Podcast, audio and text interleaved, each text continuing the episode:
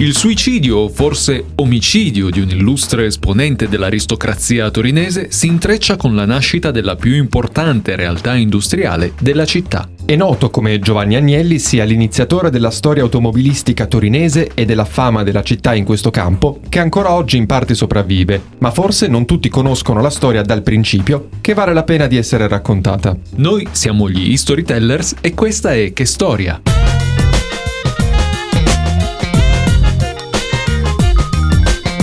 Il 3 ottobre del 1904 un suicidio turba la Torino borghese e aristocratica di inizio secolo, non solo perché avviene in casa del duca di Genova, Tommaso di Savoia, ma anche perché a togliersi la vita è uno dei protagonisti della scena industriale torinese di quegli anni, Emanuele Cacherano, conte di Bricherasio. Il conte di Precherasio all'epoca è uno dei personaggi più in vista della città e non è secondario il fatto che sia esponente di una delle famiglie aristocratiche più antiche del Piemonte. I Cacherano possiedono uno dei principali palazzi del centro di Torino, oltre al palazzo di famiglia a Bricherasio in Valpellice, al palazzo di Fubine nel Monferrato e al castello di Miradolo vicino Pinerolo sorella del conte Emanuele, e Sofia, anche lei nota ma soprattutto per le sue doti artistiche. Sofia infatti è allieva del pittore Lorenzo Delleani e in quanto pittrice viene invitata nel 1895 a partecipare alla prima Biennale d'arte di Venezia, anche se una delle sue opere più note è quella che raffigura il fratello, insieme ad altri uomini, intorno a un tavolo nell'atto di fondare quella che sarebbe diventata la più importante realtà industriale torinese. Facciamo un passo indietro alla fine dell'Ottocento.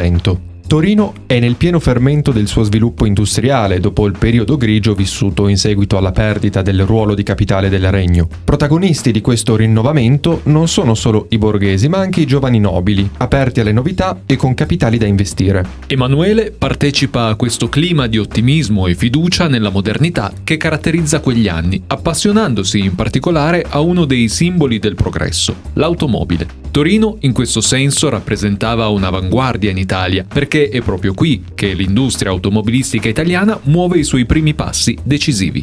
Le ragioni sono molteplici e principalmente storiche. A Torino infatti era molto forte la tradizione della lavorazione del legno ed era presente anche una manodopera specializzata proveniente dagli arsenali cittadini, attività che avrebbero favorito lo sviluppo delle tecniche necessarie in questo senso. In più, la vicinanza con la moderna Francia e l'abbondanza di energia idraulica grazie alla presenza di ben quattro fiumi rendevano quindi Torino la città in cui le condizioni erano le più favorevoli allo sviluppo della nascente industria automobilistica. Uno dei pionieri di questa avventura è Michele Lanza, proprietario di un'importante fabbrica di candele e sapone che sorgeva sui terreni dove oggi si trovano le Molinette, il principale ospedale cittadino. Nonostante la fiorente attività, Lanza è un grande appassionato di automobili, tanto da creare una propria fabbrica, per quanto modesta, a Lanza spetta però un primato, quello di aver costruito la prima auto italiana nel 1895. La passione è così grande che fonda una rivista chiamata L'Automobile, la prima nel suo genere in Italia, e istituisce nel 1898,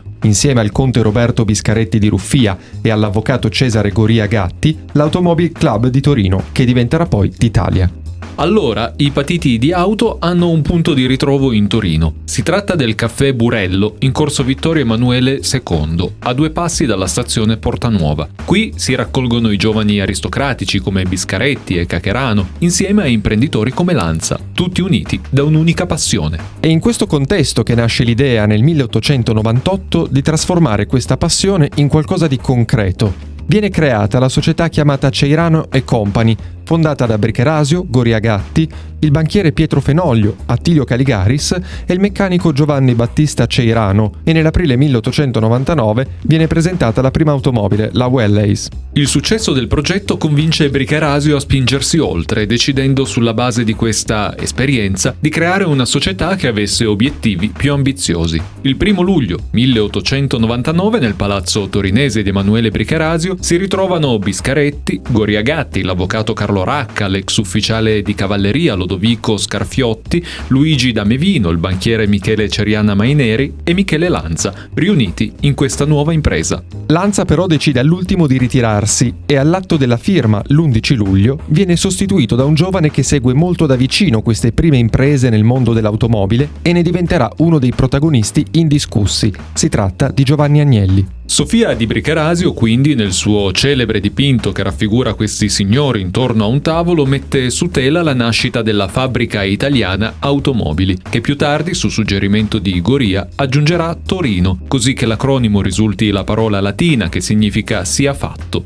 Era nata la Fiat. Non l'unica fabbrica torinese di auto, basti pensare che tra il 1898 e il 1908 ne nascono ben 47, ma sicuramente quella che da allora ha fatto più strada. Il primo modello prodotto è la 3,5 HP derivata proprio dalla Wallace della società Ceirano che viene acquisita dalla Fiat. Oggi uno dei pochissimi esemplari rimasti di questo primo modello si trova al Museo dell'Automobile di Torino, una delle prime istituzioni al mondo del genere. Il museo nasce infatti da una prima esposizione di auto fatta nel 1933 da Roberto Biscaretti e Cesare Goriagatti, ma è solo nel 1960 che viene aperto al pubblico stabilmente grazie alla tenacia del figlio di Roberto Roberto Carlo Biscaretti di Ruffia, a cui il museo è stato intitolato fino al 2011, quando è stato spodestato da Giovanni Agnelli.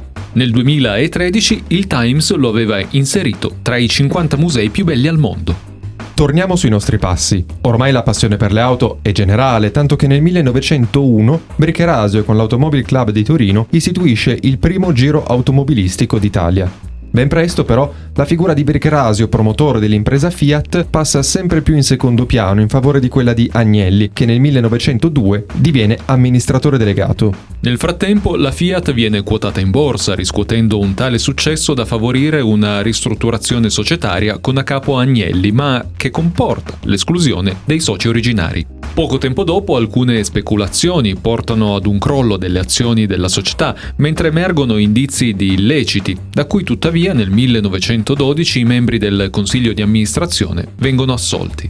È in questo contesto di trasformazione della Fiat che si colloca quell'ottobre del 1904, quando il conte Emanuele, ospite di Tommaso di Genova nel suo castello di Allier, viene trovato morto. Le cause non sono mai state chiarite e neanche le circostanze, tanto più che essendo coinvolto un membro della famiglia reale, fu dato pochissimo risalto all'evento. Neanche sui quotidiani se ne trova traccia, se non nel necrologio della madre. La concomitanza della morte del fondatore della Fiat e il nuovo corso della sua creatura hanno fin da allora dato adito a sospetti circa un eventuale collegamento, soprattutto quando tre anni dopo si verifica un'altra morte eccellente, quella di Federico Caprilli, celebre ufficiale di cavalleria e amico stretto di Bricherasio. E c'è chi pensa che le morti apparentemente misteriose dei due amici a poco tempo di distanza non siano una semplice coincidenza.